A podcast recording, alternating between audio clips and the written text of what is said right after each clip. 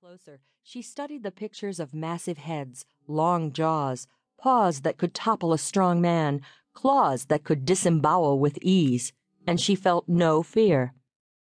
Members of the bear team, who monitored bear activities in the park and settled bear visitor disputes, and the glacier rangers, routinely lamented the fact that the American people were such idiots they thought of these wildest of animals as big, cuddly pets. One man had been stopped in the act of smearing ice cream on his five year old son's cheek in hopes of photographing a bear licking it off. Anna was too well versed in the critter sciences to believe that.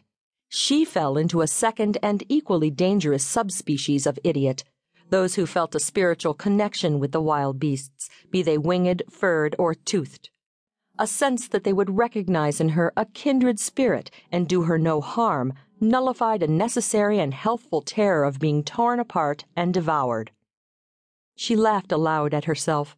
Fortunately, she wasn't fool enough to put interspecies camaraderie to the test, and never would she admit any of this to anyone.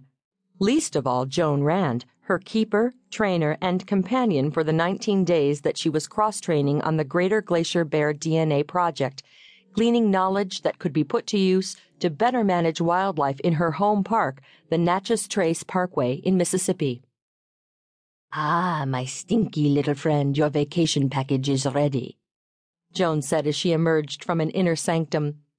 Rand was American by birth, French Canadian by proximity, and she sounded precisely like Pepe Le Pew, the cartoon Parisian skunk, when she chose to.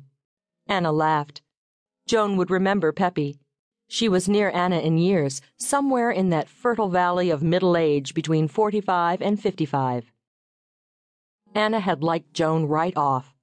Rand was on the short side, five foot two, and stocky, with the narrow shoulders of a person who couldn't carry much weight and the solid butt and thighs of somebody who could hike a Marine drill sergeant into the ground. Anna liked the quickness of her mind and the gravelly quality of her voice. She liked her humor but in the two days they'd lived and worked together, she'd not felt an ease of companionship. It seemed she was always looking for something to say. Mostly silences were filled with work.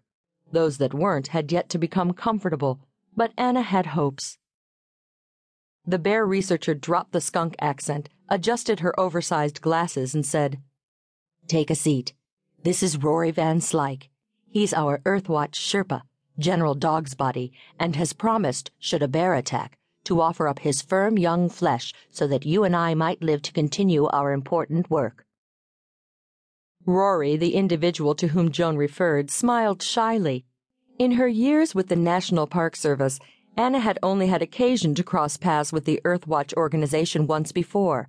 Some years back, when she was a boat patrol ranger on Isle Royale National Park in Lake Superior.